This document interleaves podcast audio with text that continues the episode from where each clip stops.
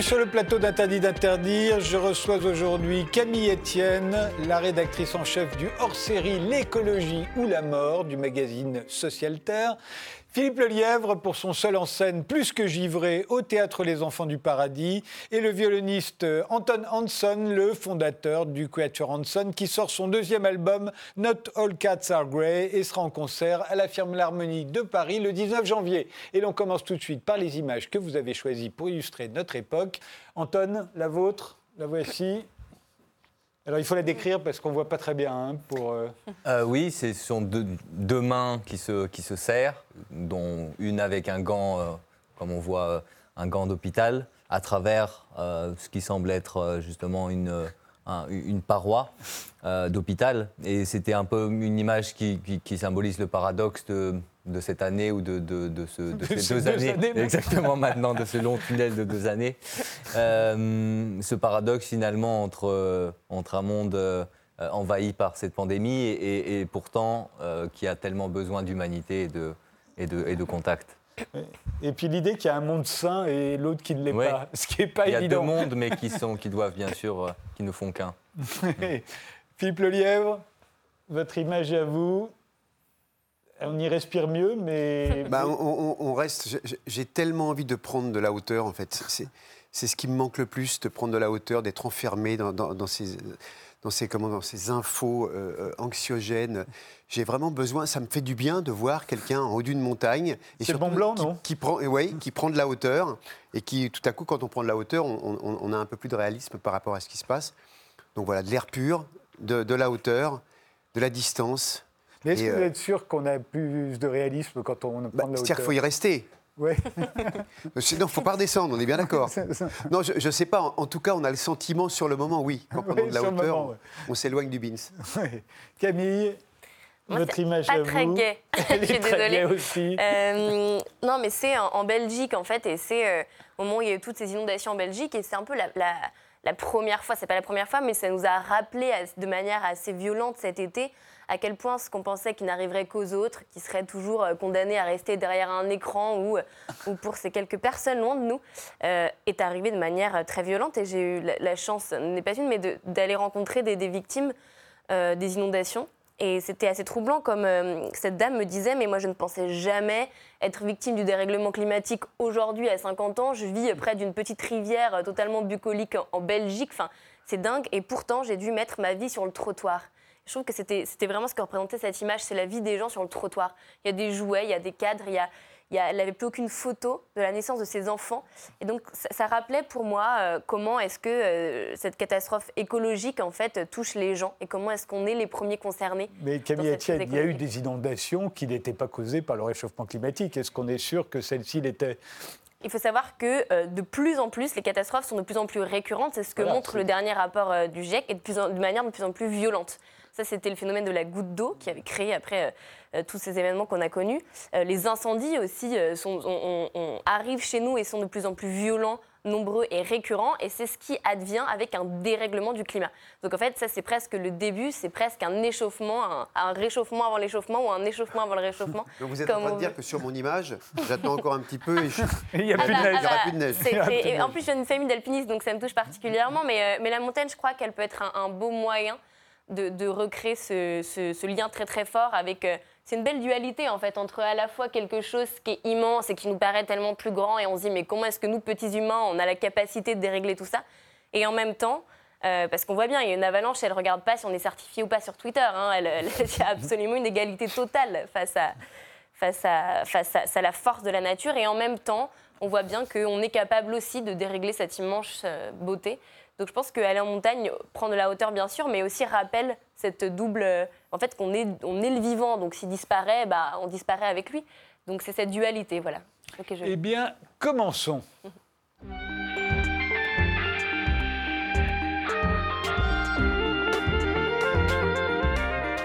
Camille Etienne, vous êtes une jeune activiste de l'urgence écologique, vous avez 23 ans et vous êtes la rédactrice en chef invitée du hors-série du magazine Socialter intitulé L'écologie ou la mort. Très bon titre d'ailleurs qui résume bien notre époque. Hein.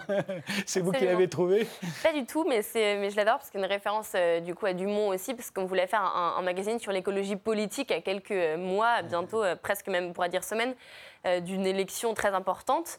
Euh, on voulait rappeler en fait que l'écologie politique, elle s'inscrivait aussi dans une histoire et qu'elle était nécessaire. Et donc, euh, c'est tout ce qu'on traite. Donc, c'est un petit clin d'œil. Évidemment que c'est un petit peu. C'était l'utopie ou la mort à l'époque. Hein, voilà, absolument. enfin, il y a eu Kazantzakis qui avait fait un très beau roman, La liberté ou la mort. Bien sûr. Euh, évidemment. Et les questions se posent en ces termes aussi pour moi aujourd'hui, pour tout un tas de personnes. c'est d'actualité. Il y a vraiment des personnes dont c'est le choix alors justement, dans, dans, votre texte intitulé L'écologie ou la mort, euh, euh, vous dites que l'écologie n'est pas un environnementalisme. Qu'est-ce que c'est qu'un environnementalisme? Parce que c'est peut-être plutôt de ça dont il est question dans cette élection présidentielle, non? Justement, je pense que l'écologie doit euh, se penser de manière sociale, c'est-à-dire qu'on ne peut pas extraire, c'est recréer la même erreur quelque part que de s'extraire encore du vivant. C'est ce qu'on a fait pendant des décennies, c'est ce qui nous mène aujourd'hui aux catastrophes qu'on connaît, à se voir comme un, petit peu au-dessus, comme un être supérieur, capable, par notre intelligence, par une technologie démesurée, de régler tous les problèmes qu'on aurait créés.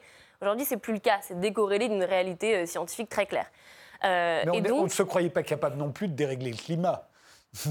c'est vrai, c'est vrai, c'est vrai. Donc allez savoir, euh, peut-être qu'on va être capable de le régler. Dans les temps, dans les temps, si on avait, si on avait cette discussion il y a euh, peut-être 100 ans, j'aurais euh, en effet gardé le doute, mais malheureusement maintenant, le doute est difficilement permis quand on a une intégralité des, scientifiques sérieux qui s'accordent pour dire que dans le temps imparti, c'est avant d'arriver à ce qu'on appelle les tipping points, des points de bascule qui, qui entraîneraient des effets d'emballement climatique on ne peut pas trop. Et aussi, il faut savoir que la, catastrophe climatique est déjà là. Et on est vraiment tombé parfois dans euh, deux écueils, à mon sens. C'est euh, l'idée, enfin, presque une idée d'une météorite qui arriverait, où on n'aurait plus qu'une grande horloge qui nous dirait J-100 euh, avant la fin du monde. Allusion claire à, à, Don't Look Up, le film d'Adam McKay. Que j'ai beaucoup aimé et qui, je pense, est, est qui a marqué un peu chez beaucoup de gens, qui a marqué ce début d'année. Bien sûr, qui a été utile, mais peut-être la petite nuance que je ferais par rapport au parallèle avec l'urgence climatique, c'est que justement, on la vit déjà. Les images qu'on montrait en Belgique, c'est déjà une réalité. À Madagascar, il y a eu la plus grande famine,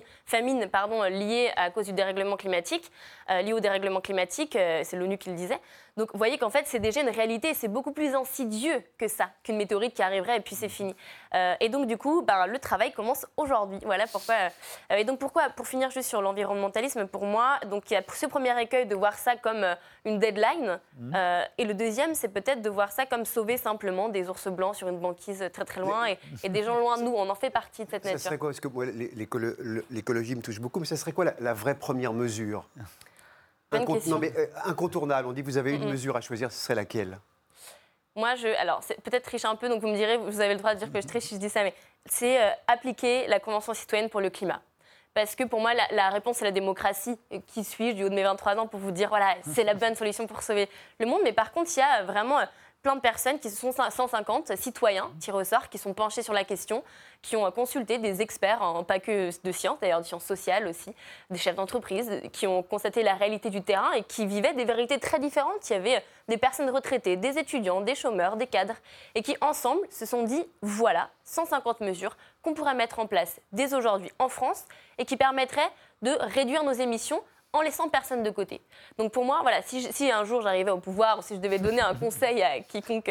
il était, elle était censée être appliquée d'ailleurs. Euh. Voilà, et le problème c'est qu'elle a été totalement euh, euh, torpillée par tout un tas d'amendements, tout un tas de. Et donc maintenant elle, elle, est vidée complètement de sa substance. Mais je pense que je ferais ça en premier. Voilà, je dirais, on applique aujourd'hui ces mesures qui, sont, qui, ont une légitimité démocratique. Et pour moi, c'est ça quand même le plus important. Pour en revenir à l'environnementalisme, mhm. ce qui s'oppose à l'environnementalisme, c'est l'écologie radicale, au fond. L'environnementalisme, c'est un peu ce que font tous les gouvernements euh, depuis euh, une trentaine d'années, où on est plus au fait, on va dire depuis 1990, le trou dans la couche d'ozone. On sait à peu près tous qu'on a une influence sur, euh, sur ce qui se mhm. passe dans l'atmosphère. Et donc, ce serait ça. L'environnementalisme, c'est de, de nettoyer un peu comme ça. Euh. Ça, c'est même ça, c'est du greenwashing ou même de la non-action. Et même, je pense qu'on fait un écueil aussi en parlant de, je, le, je, le, disais beaucoup, mais d'inaction de nos décideurs. Je me suis dit, mais est-ce que c'est vraiment une inaction? Est-ce que c'est pas plutôt une action délibérée de garder ce statu quo et de mettre la priorité ailleurs, notamment dans une croissance illimitée, dans un monde qui est par définition aux ressources limitées? Mais vous Euh, savez bien aussi que cette croissance, elle est demandée par les citoyens. Euh, Ah non, non, non. Cette la croissance, du moi, temps. j'ai jamais rencontré cette croissance. Je ne sais pas si vous, vous l'avez déjà. Pour moi, je pense que ce que veulent les citoyens, il faut leur poser la question, mais c'est d'avoir un emploi, c'est d'avoir d'être Bah heureux, oui, c'est d'avoir du lien social. Mais ça, c'est pas forcément lié à la Mais croissance. de enfin, quelle croissance Vous on savez parle bien qu'on est, aujourd'hui plus de très 7 intéressante. milliards sur la, Terre. On ne peut pas vivre avec les richesses qu'on produisait il y a 30 ans. C'est absolument pas Donc ce que il a fallu les augmenter. pas ce que je propose. Mais il y a euh, là- là-dessus les quais de quelle croissance on parle? Aujourd'hui, quand on parle de croissance, on résume ça à- à- au PIB. Comment est-ce qu'on mesure ça? C'est donc, par exemple, a une marée noire. Ça fait augmenter des points de croissance. Pour autant, est-ce qu'on est plus heureux? Est-ce qu'on risque d'être en meilleure santé? Est-ce que nos écosystèmes sont en meilleure santé? Est-ce que l'avenir de nos citoyens, de nos citoyennes est respecté? Absolument pas. Donc je vous parle de quelle croissance on parle Moi, une croissance du bonheur, une croissance du lien social, une croissance de l'égalité, une croissance de l'emploi, mais évidemment. Mais je pense que c'est ça que les gens veulent. Et donc, on, on a confondu un petit peu euh, euh, une croissance, qui, une manière de mesurer la croissance qui est en réalité Mais très récente. Camille Etienne, vous n'avez pas l'impression que ce n'est pas un problème de croissance, ce n'est pas non plus un problème de production, c'est un problème d'énergie. Avant tout, c'est l'énergie qu'on utilise pour produire. L'énergie, elle est bien produite et donc consommée. Voilà. C'est bien une question Donc c'est de production. c'est l'énergie qui pose un problème. Si on, que, on pas que. arrivait à produire euh, les choses de- avec une énergie décarbonée, ça ne serait plus Bah un alors comment est-ce qu'on fait? Parce que factuellement, moi, je- avec l'énergie disponible, là, euh, je, pense qu'il faut d'abord réduire.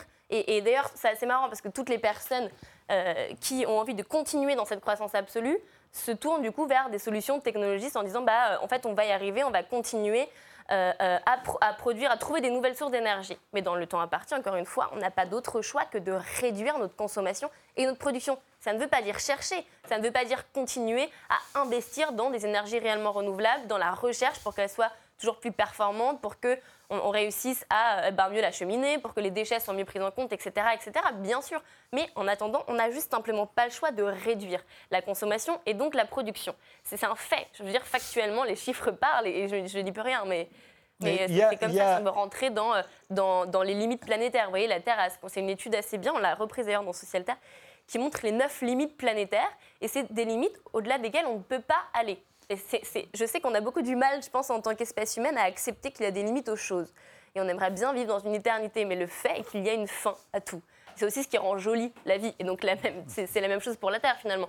Ces limites-là, les, changements climatiques, l'intégrité de la biosphère, on doit tenir dedans. Auquel cas, on ne pourra pas assurer euh, à, à nos enfants eh ben, de vivre sur une planète viable. Et c'est déjà le cas pour plein de personnes qui ne vivent pas sur une planète viable, qui n'ont pas accès à l'eau, pas accès à la nourriture, pas accès à la paix. Bah, simplement, je pense qu'on doit avoir un petit peu d'humilité, de se dire qu'on a déjà bien assez à faire avec euh, cette magnifique Terre et, et ces limites qui nous imposent. Il y a euh, certainement un déni. Ce que raconte d'ailleurs le film d'Adam McKay, euh, euh, Don't Look Up, c'est le déni qu'il y a euh, vis-à-vis de quelque chose comme euh, euh, le réchauffement climatique. Il en a fait une, une allégorie autour mé- d'un sûr. météorite, mais c'est évidemment de le- du réchauffement dont, dont il parle. Il y a effectivement un déni, mais est-ce qu'il n'y a pas un déni du côté des écologistes à ne pas vouloir absolument voir que le nucléaire est la seule énergie décarbonée qui serait capable de continuer, dans une certaine mesure, pas en totalité, hein, je suis d'accord avec vous, mais dans une certaine mesure, de, de continuer à nous permettre de produire de l'électricité sans pour autant envoyer euh, du CO2 dans l'atmosphère.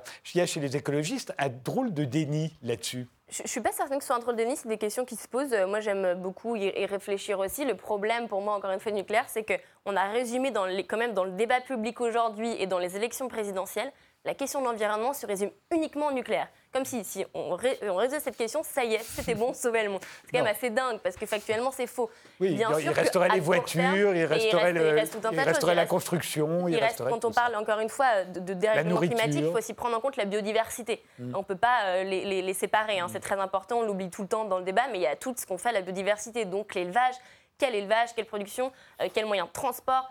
Euh, donc il y a toutes ces questions-là aussi qu'il ne faut pas omettre. Et le donc bâtiment, sur le nu- bâtiment, sur nu- très important. absolument, on pourrait- plein plein de choses à changer, c'est génial. Euh, mais donc pour la, la question du nucléaire, ça pose aussi, euh, c'est une question très technique et importante parce qu'en effet l'énergie est une question fondamentale dans le combat écologique. À mon sens, encore une fois, on doit se poser la question d'abord de comment est-ce qu'on réduit, c'est les priorités. Et d'ailleurs, c'est assez marrant parce que euh, Jean-Marc Jancovici, puisque c'est de- c'est- c'est devenu une figure importante pour tous les, les pro-nucléaires, le dit lui-même. Il dit, mais c'est assez marrant parce que moi, à la base, que ma, ma solution numéro un est quand même de réduire, de concentrer nos efforts sur la réduction. Et en fait, on a pris un argument, comme on fait souvent dans l'actualité, puis on l'a étiré comme ça, comme une carte solution qui fait qu'on va pouvoir continuer partout à produire autant, à consommer autant. Et donc, c'est bon, on a la carte solution. Ça pose aussi tout un tas de questions, évidemment, de comment est-ce qu'on transmet l'information aux générations futures.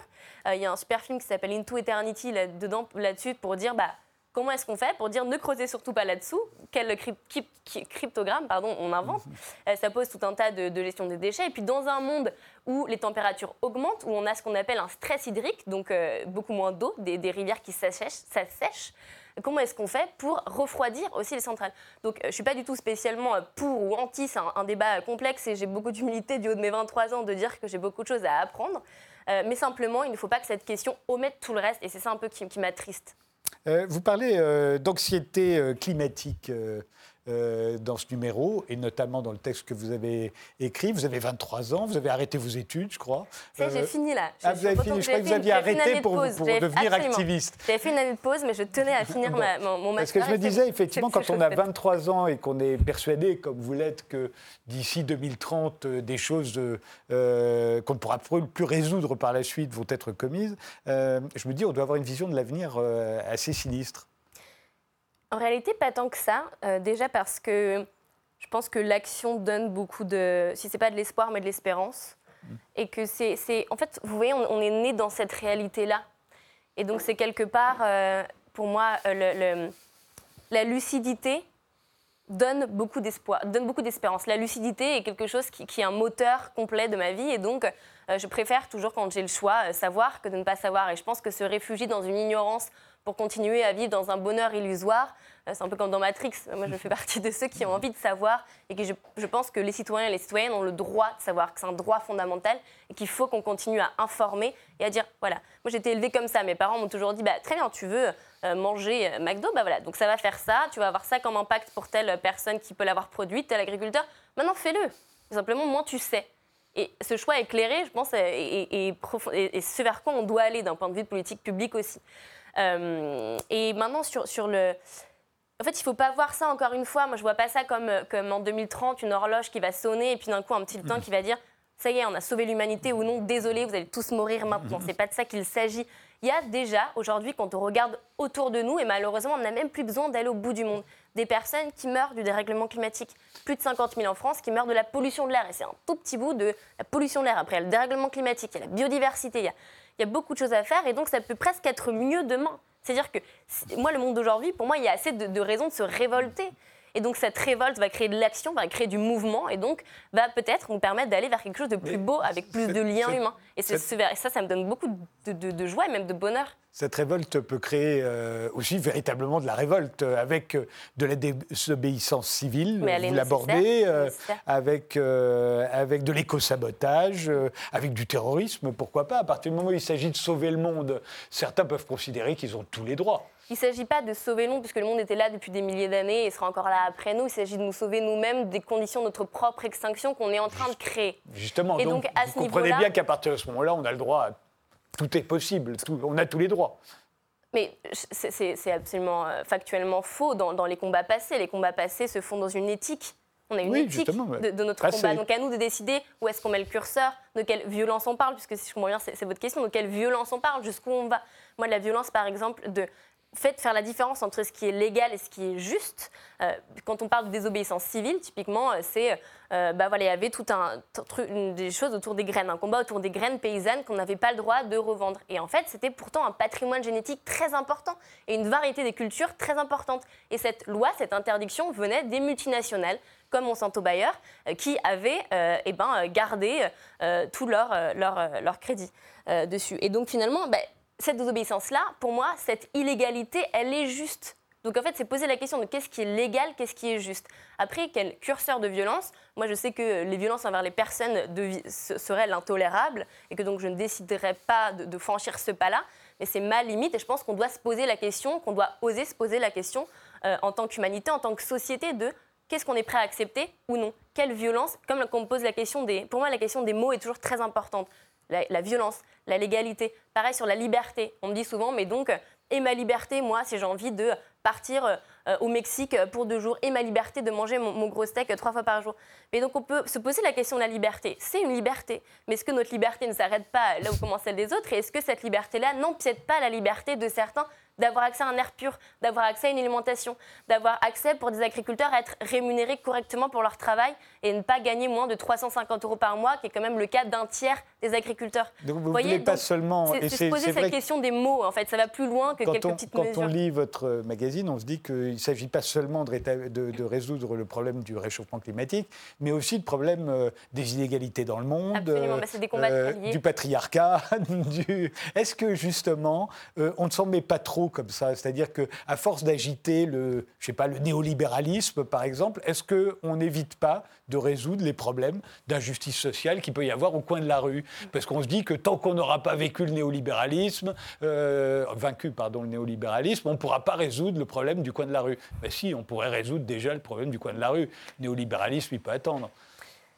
Je suis fondamentalement pas d'accord avec vous. Et vous voyez pourquoi vous disiez, est-ce qu'on n'entremêle pas? Bah, Justement, démêler, c'est ça, c'est ça euh, expliquer, c'est expliquer. Puis donc c'est aussi l'intelligence. C'est comment est-ce qu'on démêle l'énorme pelote de laine qui a l'air très compliquée et qu'il est. Hein. La complexité mmh. du monde est réelle. Et encore une fois, j'aborde tout ça avec beaucoup d'humilité. si vous lisez le livre, vous verrez qu'on n'est pas en train de dire, voilà comment est-ce qu'on va changer le monde demain. Et, et c'est bien plus complexe que ça. Mais mais comment est-ce qu'on délie tout ça? En fait, quand on commence à délier, on se rend compte que justement, il y a un même nœud au centre. Et que donc, quand on parle d'écologie radicale, être radical, ça veut dire aller à la racine du problème.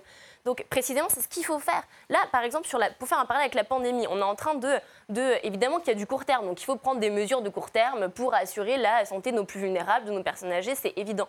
Mais maintenant, on va continuer à avoir de plus en plus de pandémies. On a un article dans le magazine qui parle du siècle des pandémies.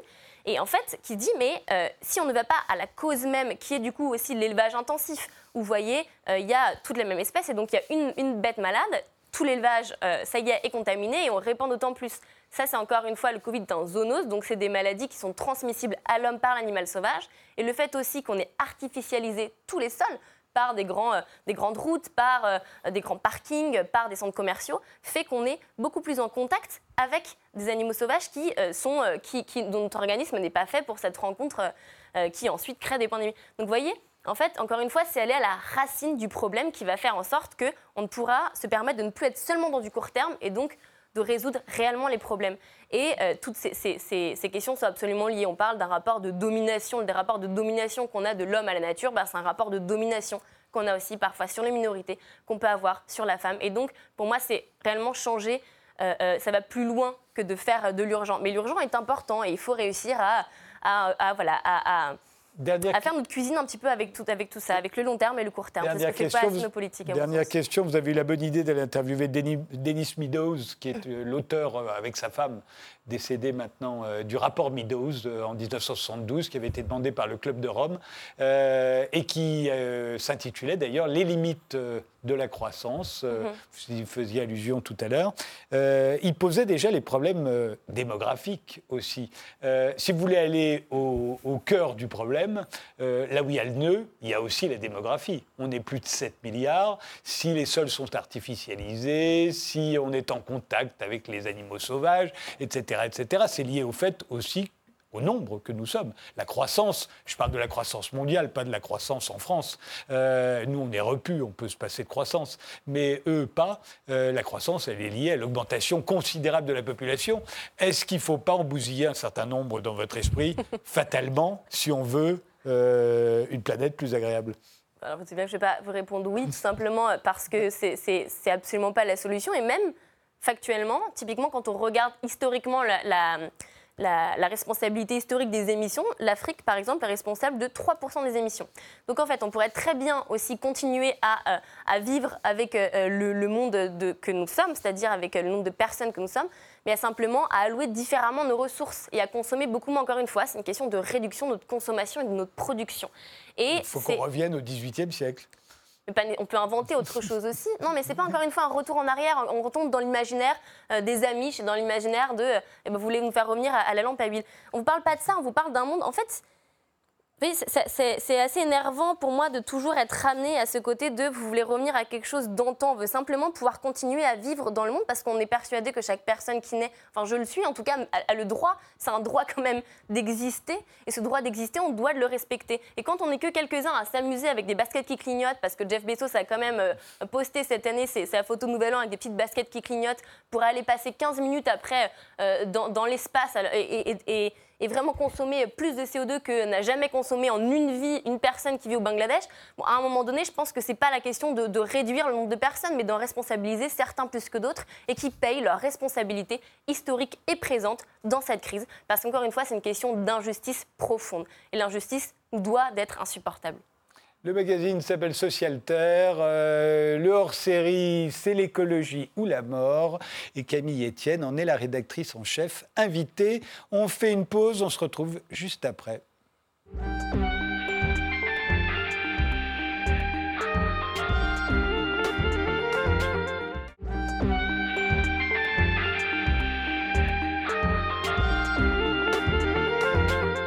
Philippe Lelièvre, vous jouez tous les jours à 19h30 au théâtre Les Enfants du Paradis, plus que givré, un seul en scène qui raconte une répétition théâtrale d'un spectacle pour enfants, avec une ribambelle de comédiens sous l'autorité d'un metteur en scène homosexuel ambitieux. En fait, euh, c'est votre spectacle de 2006 intitulé Givré, mais dans une édition augmentée. Euh, pourquoi vous, avez ressorti 15 euh, ans après le petit tabouret qui vous sert de décor? Alors personnellement, je n'ai rien ressorti, puisque pour moi, il était bien, bien rangé, et il était bien là où il était. Et euh, j'ai un ami qui a repris la direction d'un théâtre. Il m'appelle un matin d'avril et il me dit, euh, euh, voilà, je, reprends un théâtre, j'aimerais vraiment que, que tu participes à l'ouverture et que, que, tu viennes dans ce théâtre, parce que c'est un des seuls en scène que j'ai préféré de ces 20 dernières années. Et je lui dis, écoute, c'est très gentil, ça me touche, je t'embrasse, passe une bonne journée et, à bientôt. Et, en fait, il a, le verre était dans le fruit. Et parce que c'est un spectacle extrêmement physique. Là, j'ai reperdu à nouveau 9 kilos depuis que je le joue, donc à la, fois, ça, va plutôt pas mal. Euh, mais je, ne voulais pas parce que je savais ce que représentait physiquement euh, ce, spectacle. Et donc, le verre était dans le fruit, je, ne dors pas de la nuit. Au petit matin, je, vais, je, savais exactement où était le, script, donc je relis la pièce. Et je me dis, allez, je vais, je vais tenter de le faire. Voilà. Et à partir de là, j'ai changé beaucoup de choses changé des personnages, j'ai réécrit à l'intérieur des personnages, et puis je suis parti. Mais ça, c'était le côté simple de, la chose. Le plus dur, c'était de pouvoir se remettre au travail, c'est-à-dire de pouvoir répéter ce spectacle dans l'énergie. On ne peut pas, pour ceux qui savent ce que c'est qu'une italienne, une italienne d'un texte, on dit on dit le texte à plat, on peut être cinq, cinq personnages dans une pièce, on, dit le texte pas l'émotion. Il n'y a pas d'émotion, il n'y a pas de déplacement, il n'y a rien. Et là, tout à coup, pour, pour jouer ce spectacle, il faut être dans le déplacement et être à fond. Parce qu'on ne peut pas faire des italiennes pendant deux mois et tout à coup reprendre le spectacle. Preuve en est, la première répétition où j'étais texte dessus, la sobriété de ce garçon, juste derrière vous, femme magnifique, euh, euh, vous comprenez pourquoi je perds 10 euh, kilos J'ai mis un chronomètre pour voir combien de temps je, tenais. Et puis je commence à répéter dans l'énergie et tout à coup, après 21 minutes exactement, je m'arrête complètement épuisé euh, et, je me dis, ça, va être compliqué. Et là, c'était donc, en, donc en juillet. Et là, tout à coup, moi, je suis assez sportif et, j'ai travaillé comme un, comme, un, comme un sportif de haut niveau. Et j'ai gagné des minutes et des minutes et des minutes. Et j'ai réussi à faire 1h21. Donc, quand vous dites une, version augmentée, je dirais plutôt que c'est une version expurgée, puisque c'est un spectacle qui durait 1h39 où là, je serais peut-être décédé alors, euh, alors je vous parle. Euh, mais bon, j'ai réussi, ça a été un tour de force, j'ai été heureux de ça, parce que finalement, je n'ai pas repris ce spectacle pour... Euh, euh, ça a été très égoïste finalement. Euh, je me suis dit, ça marche, ça marchera, ça ne marchera pas, les gens vont aimer, on ne vont pas aimer. J'étais très heureux de pouvoir remonter sur scène. Et là où je suis encore plus heureux, c'est que malgré cette, pandémie, enfin, cette, période vraiment terrible pour le spectacle vivant, et d'ailleurs je remercie tous les soirs les spectateurs d'être venus, mmh. d'abord avec leur passe sanitaire, le masque, le truc, le machin, le les trous dans, dans, dans, les, dans, les, rues parisiennes, euh, d'être venu jusqu'à moi. Et c'est pour ça que je, je, prolonge. Et j'en suis très heureux, mais je ne pensais pas du tout que ça allait se prolonger. Euh, voilà, donc je, suis heureux de cette aventure. Alors, euh, Givré, euh, c'était devenu toujours givré. Mhm. Aujourd'hui, c'est Plus que givré. plus que givré. Vous le faites évoluer à chaque fois en fonction de quoi? De l'air du temps Oui, un, un peu, un peu, mais à, à la fois c'est un spectacle intemporel. Euh, on peut, euh, Oui, si- je, je pourrais céder les droits à, une- euh, à de jeunes enfants qui pourront le jouer dans 20 ans. Mais là, par exemple, je, veux- je vous interromps parce qu'il y a très. Mais d'ailleurs, on va regarder le teaser, on va voir. Mais vous faites allusion, par exemple, à un moment, à euh, aujourd'hui jouer plateforme, Oui. jouer Netflix, jouer Oui, plateforme. Euh, voilà, ça n'existait pas, j'imagine, dans pas. la version précédente. c'est- C'est une. On, on regarde le teaser et puis vous, vous, vous me direz après comment, qu'est-ce qu'on change et pourquoi. Ces bruits de pas pourris, comme tu le dis si bien, donnent une dimension burlesque à la situation. Alors tu es gentil, tu me laisses faire mon travail de metteur en scène, et toi tu fais le tien. Le docteur Perruche en plomb Mais quelle souffrance Oh bah le con, il m'a éteint ma clope à gueuler comme un putois, là. Je peux ce que je dois dire là. Il est ivre-mort, là, dire. Tiens, il est 16h. Dites-moi, Georges, il faut... Tiens, il est 16h. Dites-moi, Georges, quel- Excuse-moi Philippe, mais à culpa, mais j'ai un problème de connectique, c'est-à-dire que je suis, je suis en impédance de 12. S'il avait fait l'acteur studio, il saurait ce que ça veut dire de travailler sur la virtualité de l'objet dans l'espace. Porte. Quelle catastrophe dans la maisonnée Mademoiselle avec son amant, madame avec le sien. Il faut que je trouve une idée pour démêler toute cette affaire. Tu joues quotidien, tu, tu joues Netflix, tu, tu- tu joues Prime Video, tu, tu joues plateforme, voilà. Et moi, Paul Félix, j'étais comment? Je l'ai noté. À chier. Oui, maman. Non, tu ne me déranges pas, je répète une merde. On a compris ce que vous vouliez dire par l'énergie déployée par euh, nécessairement déployée pour jouer ce spectacle. Euh, mais alors voilà, comment est-ce qu'on fait? Parce que pour rajouter, euh, tu joues Netflix, il faut enlever quelque chose. Bah, j'ai j'ai enle- j'ai enlevé, je, je- je parlais, d'ailleurs je ne sais même plus de quoi je parlais, mais effectivement je mettais en avant la manière dont, dont jouait le personnage. Euh, euh, et j'avais très envie, parce que d'abord, je, je l'ai dit souvent, ça, cette blague, en disant Non, tu joues Netflix, donc c'était devenu une blague, et ça a fait rire mes enfants. Ils m'ont dit d'ailleurs Est-ce que tu as mis papa, tu joues Netflix dans le spectacle? Et ben j'ai dit oui, ben, je vais même, en mettre un peu plus que ça, mais bon, c'est un clin d'œil, parce que, parce que, euh, parce que j'ai envie d'amener les gens au- théâtre. Mais que- justement, je me suis posé la question, en vous entendant dire je- tu joues Netflix ou tu joues plateforme, moi j'aime mieux tu joues plateforme. Oui, oui, tu joues plateforme, C'est- oui, plus drôle. Mais euh, je me suis dit, vous, vous avez joué au cinéma, vous avez joué au théâtre, euh, vous avez joué. Euh, euh, maintenant, vous jouez seul en scène, Mmh. ce qui n'est pas la même chose que de jouer avec des partenaires au théâtre. Vous avez joué dans des publicités, vous avez joué dans des émissions de télé, vous avez joué dans des séries. Et, et au fond, je me dis, est-ce qu'on joue la même, de la même façon à chaque fois? Ou est-ce qu'il n'y a pas un art différent un exercice différent pour un acteur. Je, pense que c'est un art. Enfin, c'est pas. C'est un art global. C'est-à-dire que c'est une. Ce, métier, l'art, c'est une grande trousse à outils où on va chercher des choses. Euh, euh, je pense que quand on, si on parle d'improvisation, on peut être un excellent improvisateur, mais pas nécessairement un bon comédien. On peut être un excellent comédien, un mauvais improvisateur. Il y a tout. Quand on se met au service de quelque chose, moi, mon envie, c'est d'être bon là où je me, là où je suis. Et pour l'être, est-ce qu'on emploie les mêmes outils? Pas, pas nécessairement. Pas nécessairement. Mais euh, euh, l'important, c'est d'être, c'est d'être, c'est d'être bon. Moi, j'ai enseigné pendant 25 ans. Je disais à mes élèves faites, faites. Soyez pas nécessairement forcément bon, mais faites, parce que vous allez devenir bon. Et, euh, euh, et qu'en tout cas, moi, si je décide de faire quelque chose, que ce soit un château de cartes, une partie d'échecs ou une pièce de théâtre, je veux. Je, souhaite et je mets tout en œuvre pour être le meilleur. Je ne participe pas, je, je ne joue pas pour juste tiens, bah, on va faire une partie de cartes. Non, si je fais une partie de cartes, c'est pour la gagner, mais je suis très bon perdant. À propos de prof de théâtre, vous l'avez été pendant trois saisons sur euh, la Star Academy. Oui. Ça consistait en quoi? Alors, je fais partie des gens qui n'ont jamais vu la Star Academy, mais moi, dans mon esprit, on y apprenait Alors- à chanter. alors, Euh, je ne savais pas qu'ils avaient un prof de théâtre. Et, et- et à quoi ça leur a servi? Mais Ou est-ce que vous avez l'impression que ça leur a servi à quelque chose? Ils ont tous à peu près disparu aujourd'hui. hein, mais- J'imagine, mais je les, je les avais prévenus. C'est-à-dire, quand on m'a proposé de faire. euh, euh, moi, j'enseignais déjà à l'École internationale de théâtre depuis longtemps, et on est venu me trouver en me disant Est-ce que vous ne voudriez pas faire la Star Academy? Et moi, je n'avais jamais vu la Star Academy. Je n'avais rien contre, mais je regarde peu la télé.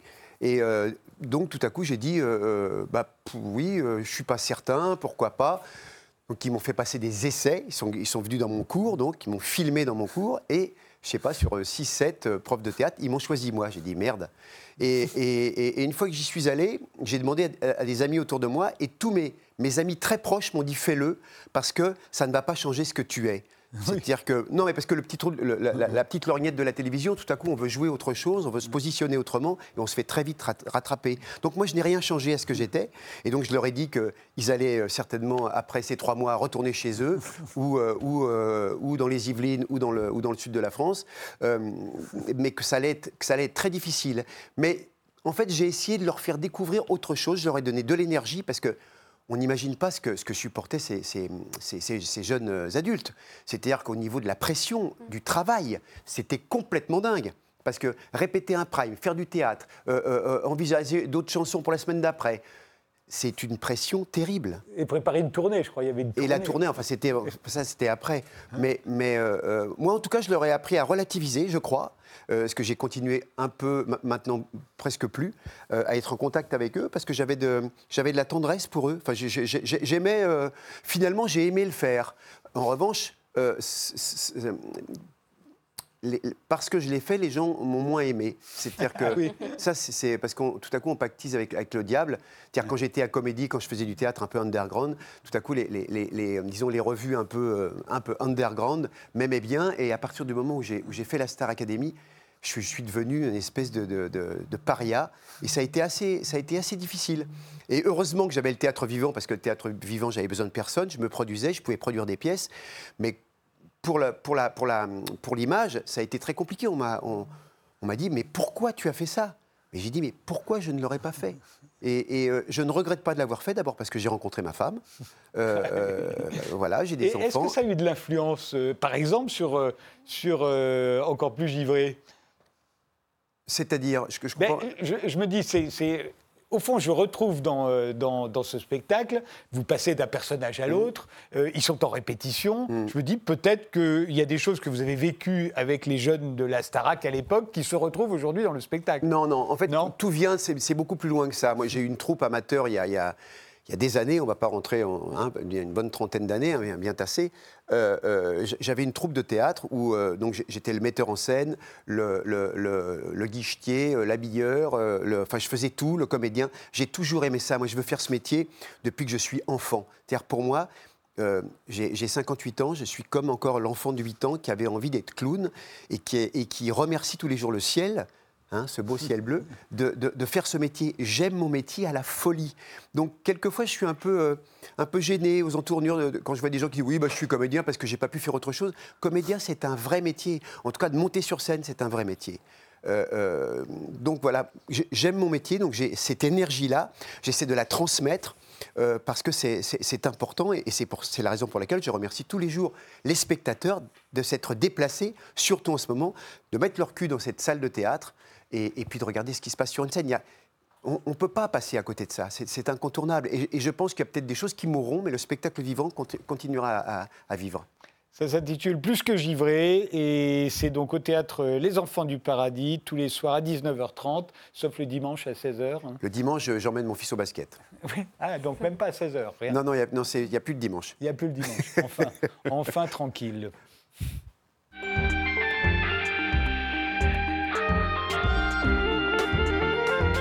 Anton Hanson, vous êtes violoniste et c'est vous qui avez donné votre nom au Quatuor Handsome qui sort son deuxième album, Not All Cats Are Grey. Est-ce que ça signifie que c'est votre Quatuor, que vous en êtes le chef, le propriétaire Non, pas du tout. Euh, on- Comment vous avez fait pour le- mettre votre nom Vous imaginez euh, Le Quatuor porte John mon. Lennon n'a pas réussi à appeler les Beatles euh, le Quatuor Lennon.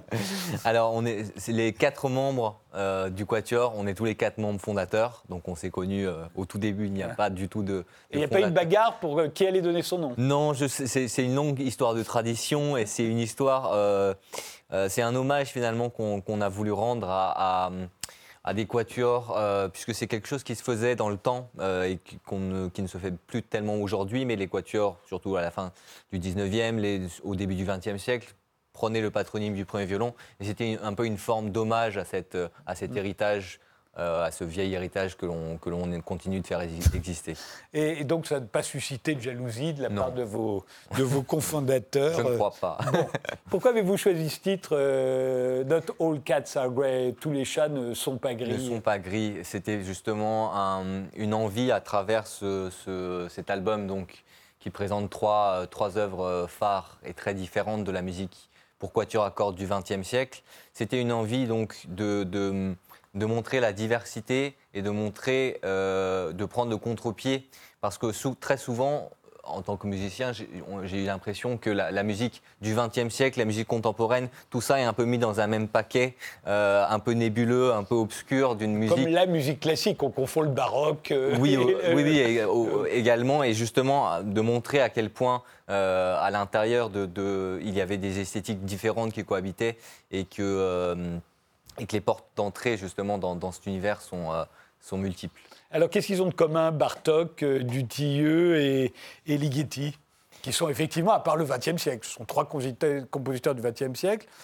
Bartok et Ligeti, ils sont très liés puisque l'un, euh, Ligeti a été a étudié avec Bartok. Les deux sont hongrois. Ils, sont très proches aussi euh, euh, puisqu'ils sont tous les deux dans la, dans la première partie du, du, euh, du, du XXe siècle.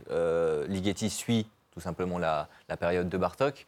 Et euh, Dutilleux semble un peu plus loin. Il écrit, il écrit son quatuor dans les années 80. C'est de la musique qui semble, enfin, c'est de la musique française. Mais euh, je crois que dans, dans toute la musique finalement, euh, pour quatuor à cordes particulièrement dans le XXe siècle, on retrouve en fait la, filiation euh, avec le, corpus classique qui, qui a été établi avant par, euh, par Beethoven, par Mozart, par Haydn, et cette envie de, de, de trouver des, des- des- moyens de faire exister euh, cette culture, mais dans un monde qui est extrêmement changeant. Et c'est ça ce qui est intéressant avec ces musiques, c'est qu'elles nous disent beaucoup de choses sur notre époque, sur le XXe siècle aussi, sur comment la penser, comment la comprendre, avec des, points de vue très divers.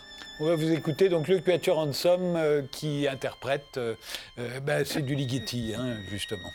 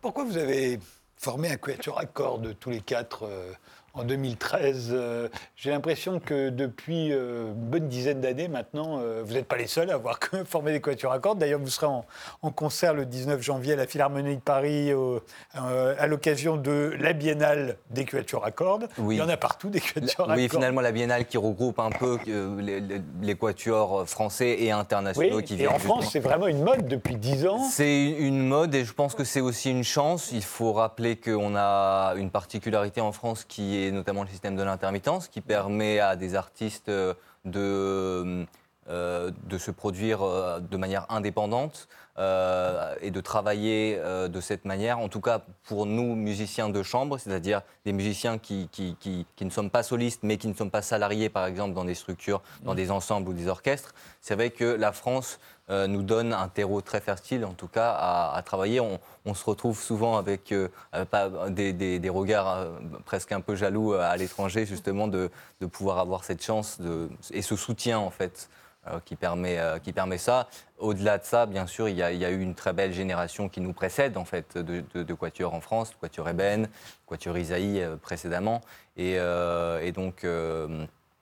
et l'envie, pourquoi Qu'est-ce que- qu'est-ce qui, qu'est-ce qui vous faisait fantasmer dans l'idée du quatuor à cordes? C'est de la musique de chambre, c'est la grande époque, c'est Mozart, c'est Haydn. C'est au- au-delà de ça, c'est, bien sûr, c'est l'envie de, c'est, euh, euh, l'envie de, de- de s'attaquer à un répertoire qu'on connaît quand on, a, quand on a baigné comme ça dans la musique classique depuis petit, je pense.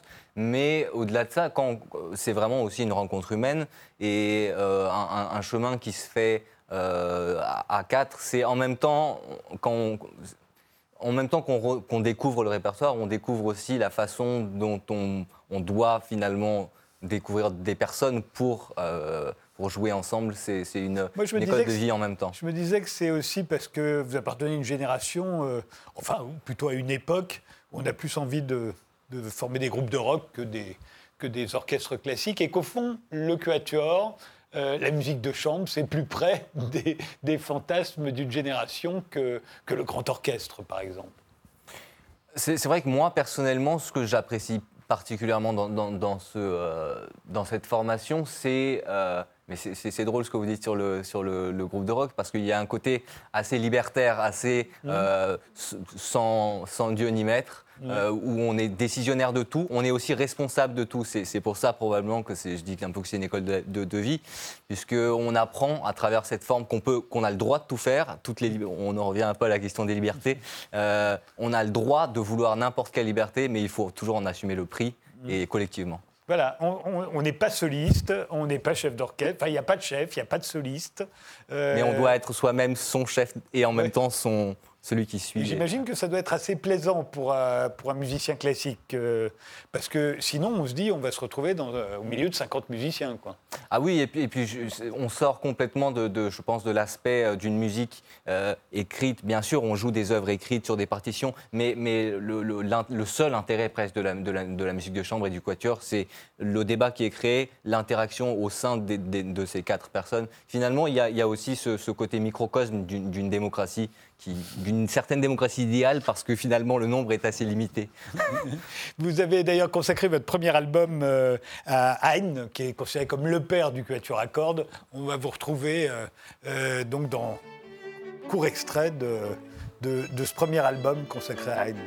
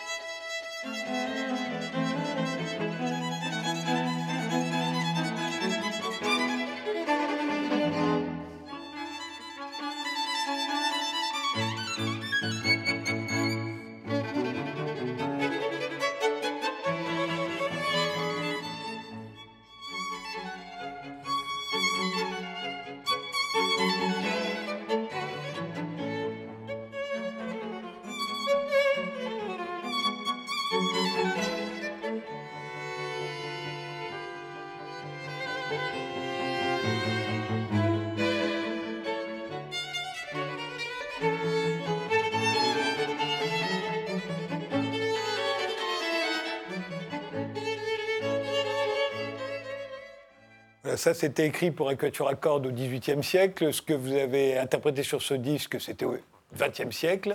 Euh, Est-ce qu'aujourd'hui, au XXIe siècle, on compose encore pour les quatuors à cordes? On compose encore et euh, bon, la dernière œuvre du, du Thieu qui est sur le disque, elle, est- elle date de, 19 de- de la fin des années 80, donc elle est, elle est- elle est relativement proche. D'ailleurs, euh, nombre de, de- de collègues plus âgés, de professeurs qu'on a pu avoir, ont connu directement, par exemple, et ont travaillé directement avec ces compositeurs. Donc bien, euh, sûr, c'est l'idée. euh, euh, de la musique vivante. Je, crois que c'est de ramener, c'est de ramener encore une fois les gens à ce qui se fait aujourd'hui. Que l'on soit en train de jouer du Haydn, la question est toujours pourquoi est-ce qu'on joue de la musique écrite aussi longtemps avant, aujourd'hui et donc, il- il- enfin, moi, en tout cas, dans ma façon de concevoir ma vie de, musicien, il me paraît évident qu'il faut aussi continuer euh, à, à défendre, à, à chercher et à faire vivre la- la- les, les- les- les compositeurs d'aujourd'hui.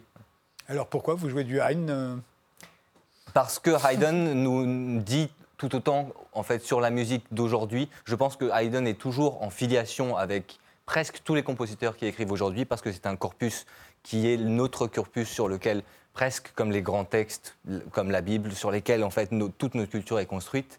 Donc comprendre Haydn c'est encore avoir une chance de comprendre aussi ce que les compositeurs font aujourd'hui et l'éclairage de la musique d'aujourd'hui euh, euh, permet aussi euh, de, comprendre pourquoi est-ce qu'on continue de faire perdurer une, mu- une musique comme celle de, Haydn et Mozart qui n'est pas déconnectée en fait de notre vie aujourd'hui. Euh, Vous avez vu Philippe Lelièvre, il dépense pas mal d'énergie aussi. hein. Oui. Le- le- sur, scène, vous avez une scénographie ou vous êtes Non, non, simplement- non. Alors sur, sur scène là, pour les, les- les- les clips, il y a une scénographie, mais en concert, euh, c'est euh, le, le plus souvent, c'est vraiment une, une- une scénographie classique. Euh, Et ça serait pas intéressant justement de déstructurer tout ça? Alors, l- justement, en- en- dans la musique 20e du XXe siècle, on, a un projet avec un enregistrement qui sortira. La date n'est pas encore fixe, mais probablement euh, courant, dans le courant de l'année, avec une, une œuvre qu'on avait jouée d'un compositeur américain qui s'appelle George Crumb. Et donc là, c'est une œuvre où les instruments, euh, le rapport aux instruments justement et, et à la scène est différent. Donc il y a des instruments de, de percussion, les, les instruments sont électrifiés. Donc là, pa- parce que demande le compositeur aussi, toute la scène et le, le- le rapport à l'espace justement est, est- est différent. ouais. Vous verriez bien faire la mise en scène Oui, oui, oui. j'ai- fait la mise en scène du Quatuor, mais en Ah oui. 89, euh, euh, une des premières mises en scène du Quatuor, qui avait eu après, qui ont- ils ont eu un Molière, mais c'était de- c'était un travail magnifique parce que euh, moi, c'était la première fois que je travaillais avec des, avec des musiciens, et les musiciens comme les chanteurs, parce que je fais en ce moment une mise en scène avec des chanteurs, Mm. euh, euh, faut les prendre un petit peu. Enfin, c'est- des gens. euh, Il y a une réticence. il y a une- quoi qu'il arrive, c'est un peu comme les, régisseurs généraux. C'est le régisseur général, il dit toujours non. Ils m'ont toujours dit non, et finalement, on a réussi à faire, puisque je me souviens de, de- de- de ce passage du spectacle, où j'avais réussi à faire monter les quatre. Donc, le violon, la- la- l'alto, les deux violons et le, et le, et- La violon- le violoncelle, oui. et la- le violoncelle sur une chaise. Mhm. Et il m'avait dit non, non, on ne pourra jamais faire ça, il faut, il faut respecter l'instrument, etc. Justement, j'ai dit mais on respecte l'instrument, on lui propose autre chose. Et finalement, ils ont réussi à le faire, et c'était le clou du spectacle. Merci beaucoup tous les trois d'avoir participé cette émission. Je rappelle que le concert, c'est le 19 janvier euh, à la Philharmonie de Paris. Euh, le spectacle de Philippe Lelièvre, c'est tous les soirs à 19h30. Et Social Terre, c'est dans tous les kiosques et dans les librairies. Merci de nous avoir suivis et rendez-vous au prochain numéro.